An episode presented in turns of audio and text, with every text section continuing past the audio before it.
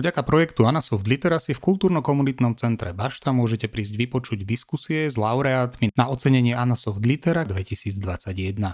Pre tých, ktorí sa diskusie nemohli zúčastniť, je tu jej záznam. Takže vám želám príjemný podvečer. Vítam vás v Bašte a v mene občianského združenia Different na ďalšej zo sérií literárnych debát Anasoft Litera uvádza. Ja som Jakub Lanard a budem vás sprevádzať aj týmto večerom. No, ako isto viete, Anasoft Litera je literárne ocenenie, ktoré sa udeluje raz ročne za slovenskú pôvodnú prózu. A vďaka tomuto oceneniu nominovaní autory, myslím, že z prvej desiatky, tak okrem toho, že sú do konca života slávni, tak cestujú aj po Slovensku. A, vďaka tomu máme tu aj nášho dnešného hostia, ktorým je Barbara Hrinová. Vítaj u nás. Ahoj, ďakujem za pozvanie. Môžete zatlieskať.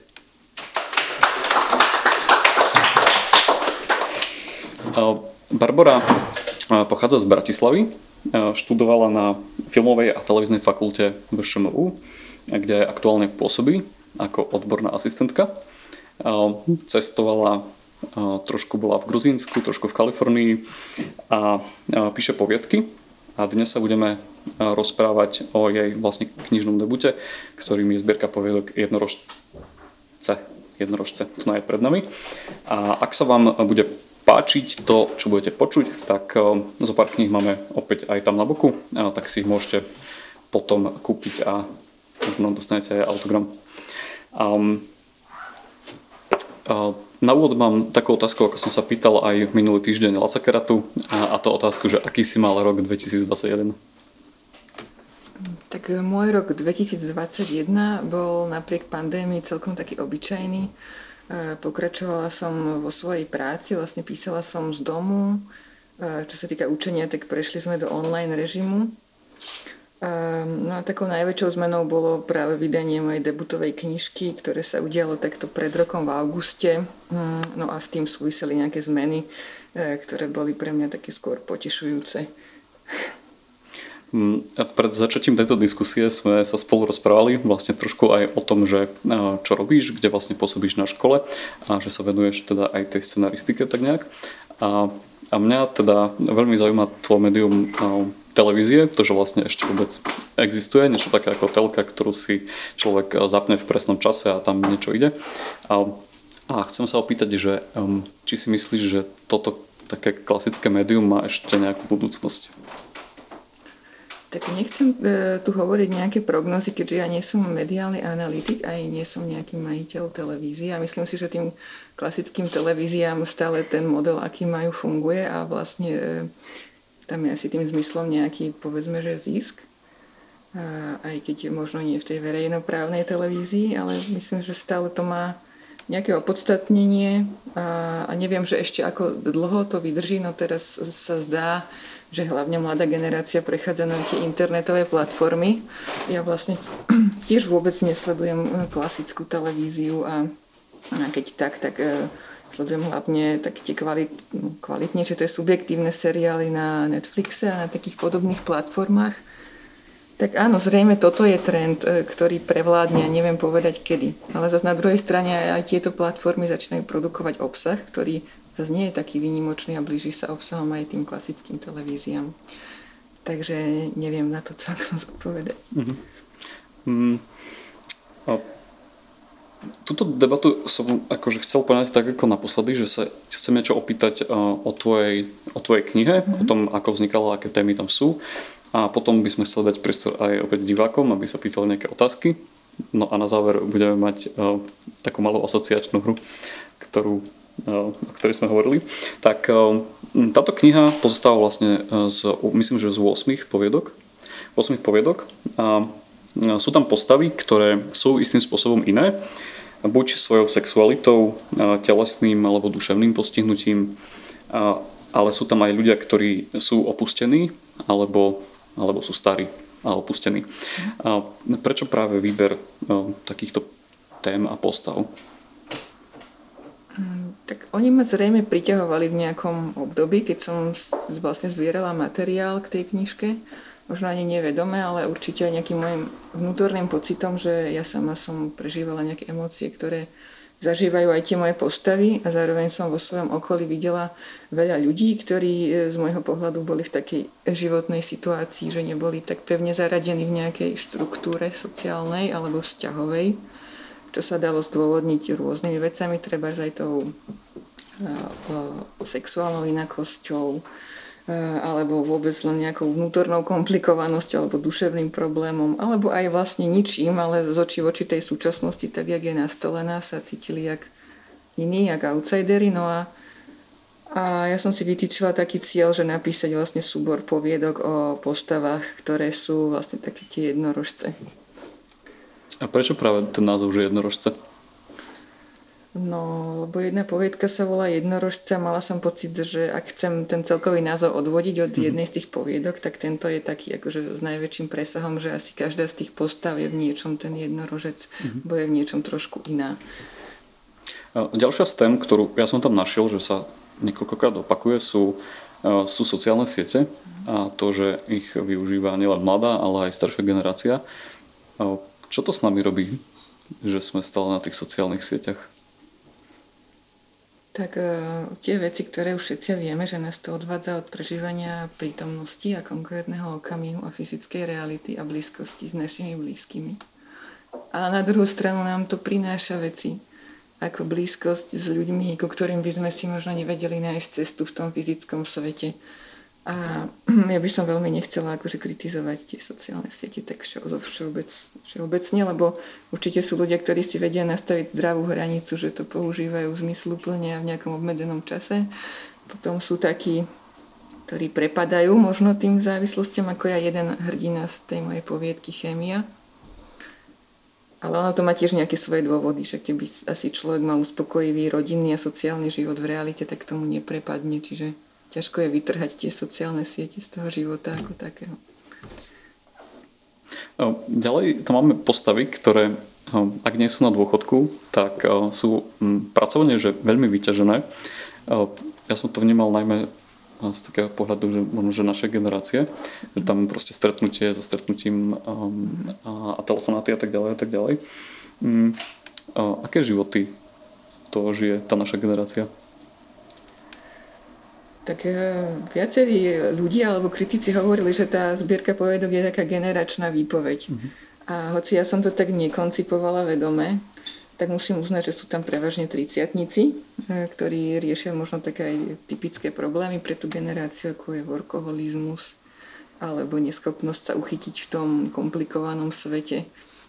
Hm, neviem, no myslím, že každý žije tak trošku iný život aj z tejto generácie a Snažila som sa tam možno napríklad v tej poetke Saturnov návrat postihnúť takéto tie črty, akože človek veľmi veľa pracuje a vlastne až, až nejak za hranicu svojich e, síl a napriek tomu mu to nepriniesie nejaký materiálny benefit, hlavne keď sa možno chce uchytiť nejak, v nejakom náročnejšom prostredí. E, no a čo samozrejme vyvoláva nejaké pocity zlyhania. Mm, takže to som tam, chcela som tomu dať priestor, že ako to taký človek prežíva, keď sa mu zrovna nedarí. Mm-hmm. Um, v niektorých poviedkách uh, sa dej odohráva aj na východnom Slovensku. Mm-hmm. Dokonca tam spomínaš uh, niekde aj Bardejov a dokonca aj našu dedinu Mokroluch. Je tam zmienený. Um, a ja vlastne neviem, čo som sa chcel opýtať k tejto otázke, lebo sa mi to tak veľmi páčilo, že je tam aj ten východ. Um, a možno uh, vnímaš nejaké rozdiely medzi tým východom a západom? No, neviem, no tá posledná poviedka je zasedená na Spiš, kde som sa ja vlastne vracala každý rok, keďže som tam mala rodi- mám tam rodinu a vlastne starých rodičov. No a tak ja som tie rozdiely vnímala tak nejak z rýchlika, že vždycky som sa dostala do takého pokojnejšieho prostredia e, v prírode vlastne, myslím teraz dedinu. Hej. Takže pre mňa to boli také tie letné pobyty. No a rozdiely, tak určite sú nejaké rozdiely. Každý región je iný. Ja som počula dokonca, že každá dedina je iná. Ja si myslím, že aj každý panelák Bratislava je iný. Takže, takže či je rozdiel, je určite, ale ten je všade na každom kroku. No, v tej poslednej poviedke, ktorú si spomínala, ktorá mne sa páčila najviac, tak ten dej sa odohral teda na Spíši v nejakej dedinke. A je tam chalupa, do ktorej sa vracajú vlastne manželský pár, ktorý zjavne býva asi teda v Bratislave, ak si to dobre pamätám. A, a rieši sa tam téma trošku, že odchod detí z domu uh-huh. a toho, že um, či tá moja snaha, v tomto prípade na tej chalupe, uh, či vôbec má zmysel uh, robiť nejaký nový chodník a tak ďalej. Um, k tomu mám tak asi dvojicu otázok. Prvá, že ako si sa dokázala vcítiť do nejakej staršej postavy? Tak ja myslím, že normálne, lebo za staršia postava hm, asi nemá úplne inú psychiku ako ja. Myslím si, že tie pocity samoty prežíva viac menej každý. Možno v tom staršom veku je to vyhrotenejšie. A možno tá moja postava zažíva vlastne to, že ten, to je dieťa, ako nevie nájsť to miesto v živote a tú povedku som zaradila ako poslednú, lebo vlastne chcela som zobraziť ten život tých e, jednorožcov a tých ľudí, čo väčšine hľadajú z pohľadu tej staršej generácie, ktorá vlastne bola skôr taká ako usadená a mali ten život nejakým spôsobom daný. Alebo viacej daný zvonku tým, že vlastne vyrastli v socializme, tak chcela som to konfrontovať, no ale vedela som sa asi stotožniť s oboma tými postavami, lebo ja zase mám rada istoty, mm-hmm. hoci ich veľa v tomto svete nie je, ani ich v sebe možno nemám, takže tam bol taký protiklad tých postav. Mm-hmm. To bola vlastne tá druhá otázka, čo som sa chcel opýtať, že, že tie rozdiely v tých generáciách. Uh-huh.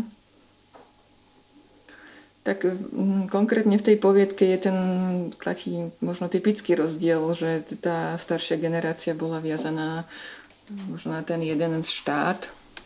Vlastne necestovali toľko a zatiaľ, čo ten ich syn je digitálny nomád a cestuje až do Mongolska a vlastne ani tam no nevedia vlastne, kde bude ďalší mesiac takže taká tá neukotvenosť je možno typická pre ten dnešok a určite aj väčšia miera slobody a možnosť tých rôznorodých volieb a možnosti, ako nasmerovať ten život, i keď už toto je vydané v roku 2020 a už aj toto sa trošku mení. Mm-hmm.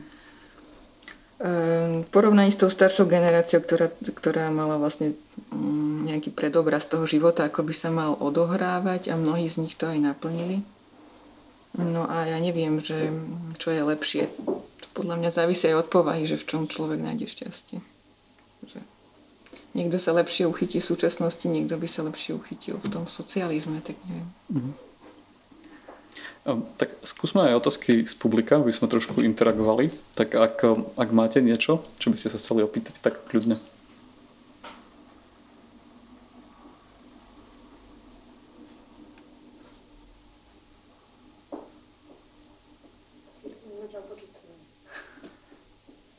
Ale ja už mám vlastne iba jednu otázku. Ale nie, mám ešte tri. Dobre. Um, tak uh, táto kniha uh, vznikala uh, vďaka štipendiu od FPU. Ako, aký bol ten proces toho, toho písania tej knihy? Bolo to tak, že si si proste sadla na zadok a povedala, že teraz napíšem knihu a bolo to intenzívne jednorazové niečo, alebo postupne to vznikalo? No skôr postupne ja som dlhšie nosila vlastne v hlave nejaký zámer napísať niečo takéto. Dosť dlho mi trvalo, kým som sa zosústredila a aj našla si nejaký reálny čas na to, aby som to napísala. Dosť mi k tomu pomohlo získanie toho štipendia, že teda už som mala aj nejakú podporu, aj nejaký reálny záväzok. takže som to písala v priebehu asi nejakých dvoch, troch rokov a vôbec nie akože prie, sústavne, ale v tých obdobiach, najmä v lete, keď som mala viacej času. Takže mala som nejaký koncept, ktorý som postupne naplnila.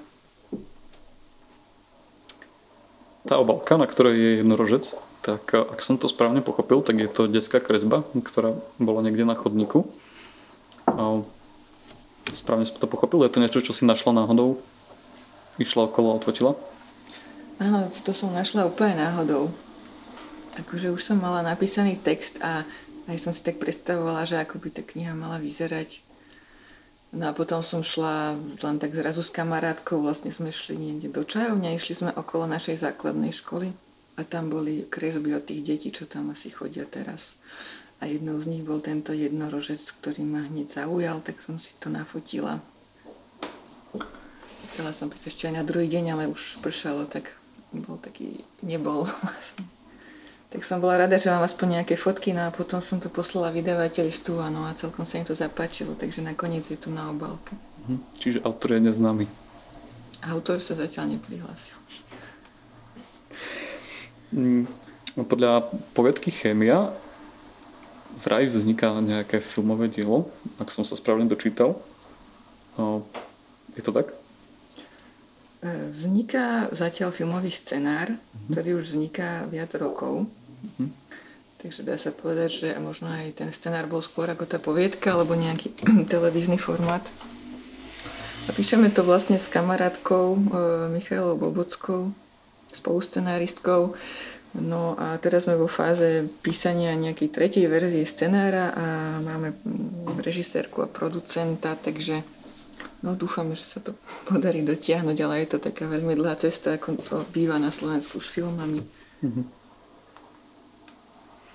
Tak uh, ja už mám pripravenú iba asociačnú hru, a, ale ešte sa opýtam publika, či sa nás chce niečo opýtať.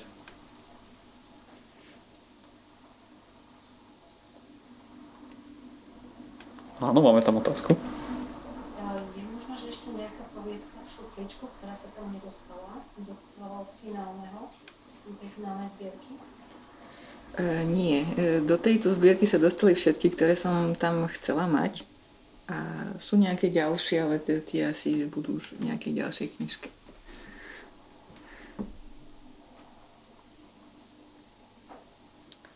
Tak môžeme skúsiť asociačnú hru?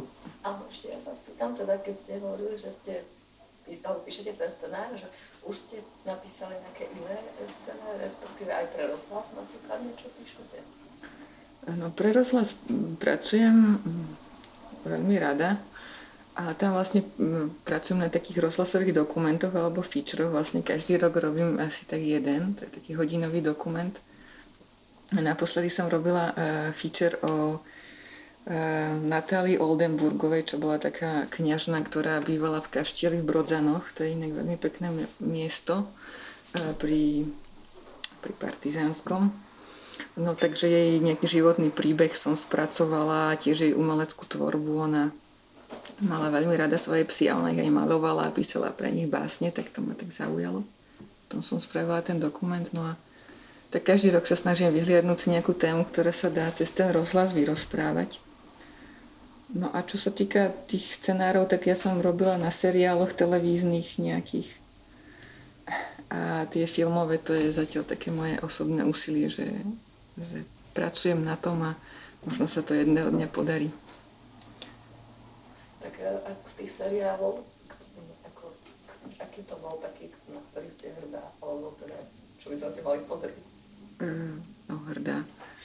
To bola pre mňa skôr taká práca, že Robila som na divokých koňoch, e, tiež na seriály Oteckovia. Ale keďže ja nie som autorka tých akože námetov, ale niektoré z tých seriálov sú aj adaptované zo zahraničia, tak my tam vlastne pracujeme ako tým e, televíznych scenáristov, že sa podielate na nejakej časti vlastne toho finálneho produktu. A áno, tak môžem byť hrdá na tú prácu, je to pomerne také časovo náročné. A treba byť v podstate kreatívny dosť intenzívne a mám pocit, že sa to tak aj prehliada z pohľadu možno nejakých tých oblastí, ktoré sa považujú za umeleckejšie ako tá literatúra alebo divadlo. Ale myslím si, že aj v tej oblasti, ja to nehovorím o sebe, v tej televíznej scenaristike pracuje veľa takých veľmi nápaditých a talentovaných ľudí, ktorí sa navyše dokážu prispôsobiť žán, tomu, žánru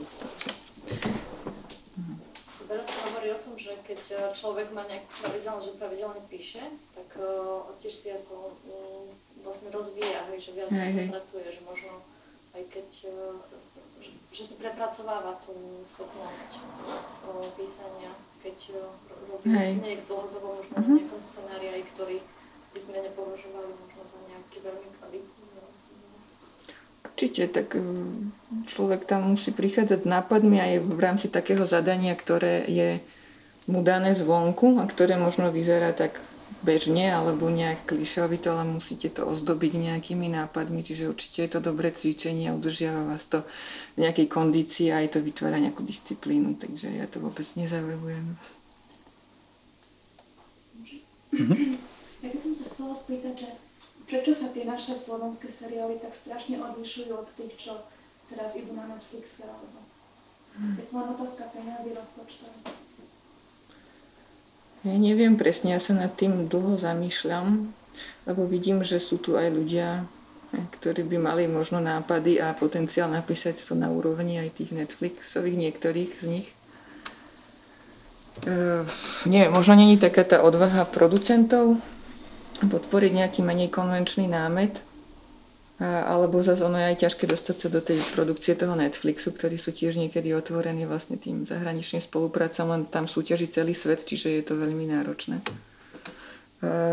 Ale napriek tomu mám pocit, že niektoré z tých seriálov sa akože zlepšujú. A mali sme aj dobré seriály na Slovensku, napríklad Hniezdo alebo Tajné životy na RTVS. Takže nemám na to jednoznačnú odpoveď, no ja dúfam, že sa to postupom času bude meniť aj smerom k tej kvalite.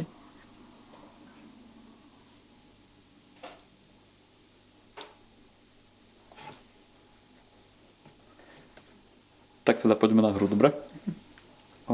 Barbara z toho nebola veľmi nadšená, ale, ale ja to mám rád. No. Tak to je hlavné. No.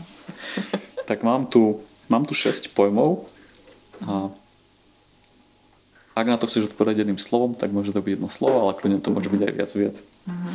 Takže ideme Slovensko. Doma. E-kniha?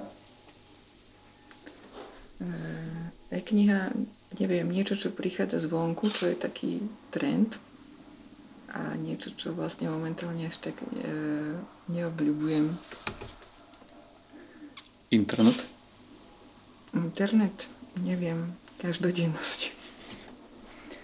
Šport? Minulosť. Román? Očakávanie. Lebo mám pocit, že v slovenskej kultúre všetci očakávajú, že, že autor napíše román. Že tak by to malo byť. A ja si nemyslím, že to tak musí byť. A posledný je Harry Potter? Mm, detstvo niekoho iného. Ďakujem veľmi pekne. Um,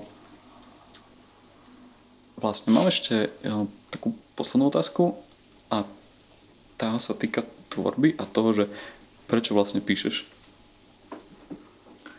Prečo píšem? Mm, lebo je to asi mne najvlastnejšia forma, ako vyjadriť svoje nápady. E, siaha to veľmi ďaleko, už vlastne keď som mala nejakých 13-14 rokov, tak som nejak cítila, že budem písať. Bolo to pre mňa také pomerne výrazné a jednoznačné, no a neviem, no, občas prichádzajú nápady a snažím sa ich zaznamenať touto formou, no, ke, e, niekto to vie namalovať alebo nejak vyjadriť hudbou, no a ja mám asi najbližšie nejak vyjadriť to E, písaním alebo slovami. Mm-hmm. No a teraz vlastne prichádza tá časť, keď um, by si mohla čítať, mm. ak uh, budeš chcieť. Tak uh, ideme do toho. Tak nie, no môžeme prečítať niečo, keď ešte máme čas. Máme čas a ja ti takto tu dám mikrofón, aby si sa nemusela nejak skláňať. A kľudne niečo vyber. A ja si mhm. sadnem tak bokom, aby si bola na výslednici. Mm-hmm.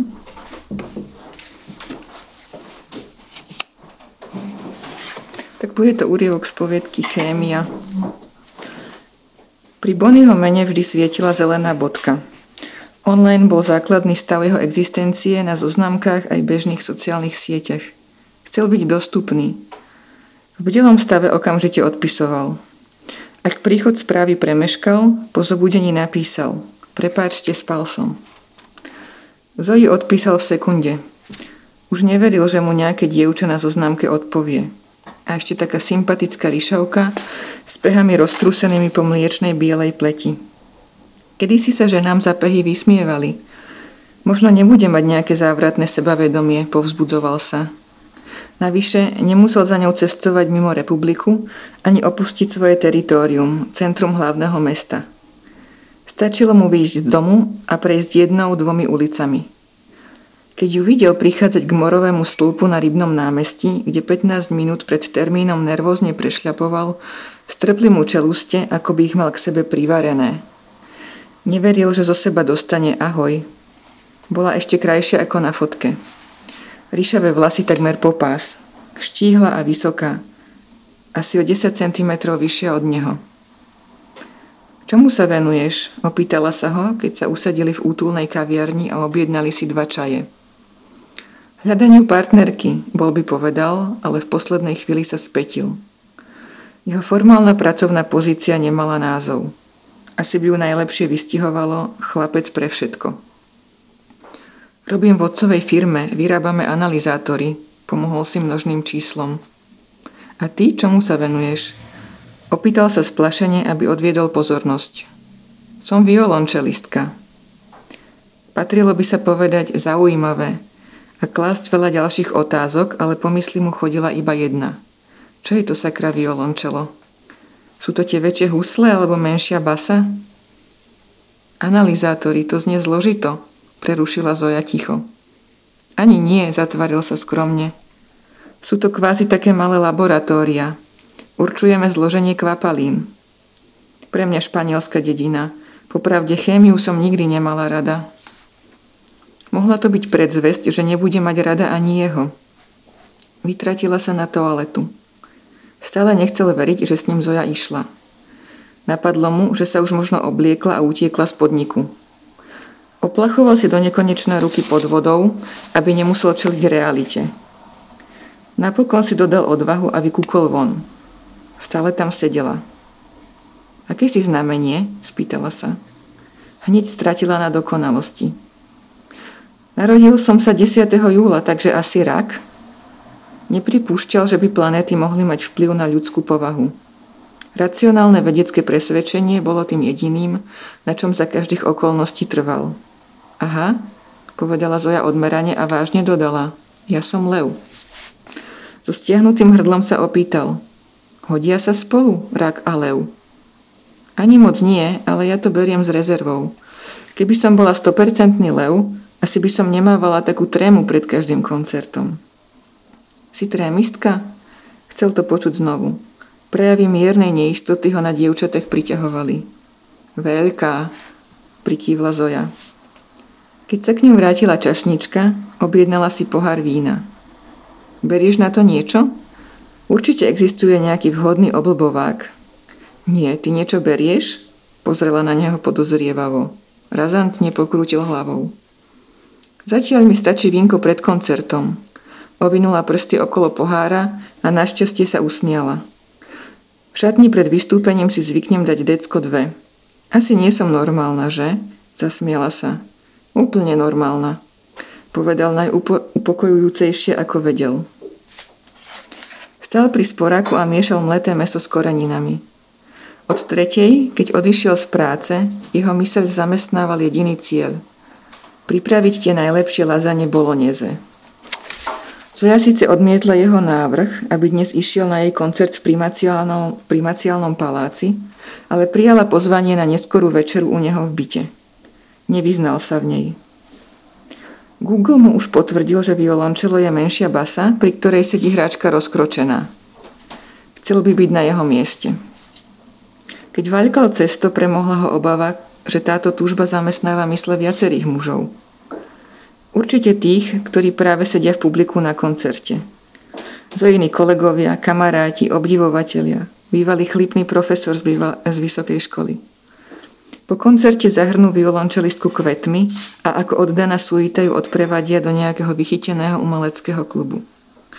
Budú ju obletovať celú noc, až sa s jedným z nich napokon vytratí domov. Prečo by pre Boha chodila na večeru k nemu? Zrejme to slúbila len zo slušnosti. Zmieroval sa s možnosťou, že nepríde. Ale aj tak z komory vybral mohutnú bielu sviečku, ktorú používali s otcom pri výpadkoch elektriny. Sfúkol z nej prach a postavil ju do prostred stola. Nutkavo pozeral na veľkú ručičku nástenných hodín. Nakoniec sa ozval zvonček.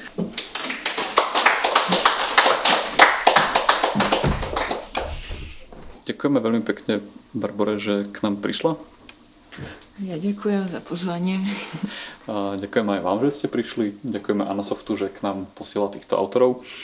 A na budúce k nám príde Daniel Meiling budúci, budúci týždeň v sobotu v rámci festivalu Rúžový bicykel. Tak vlastne týmto autorom ukončíme túto trojicu literárnych diskusí. Tak vám veľmi pekne ďakujem ešte raz, že ste prišli a vidíme sa teda na budúce. Majte pekný večer ešte.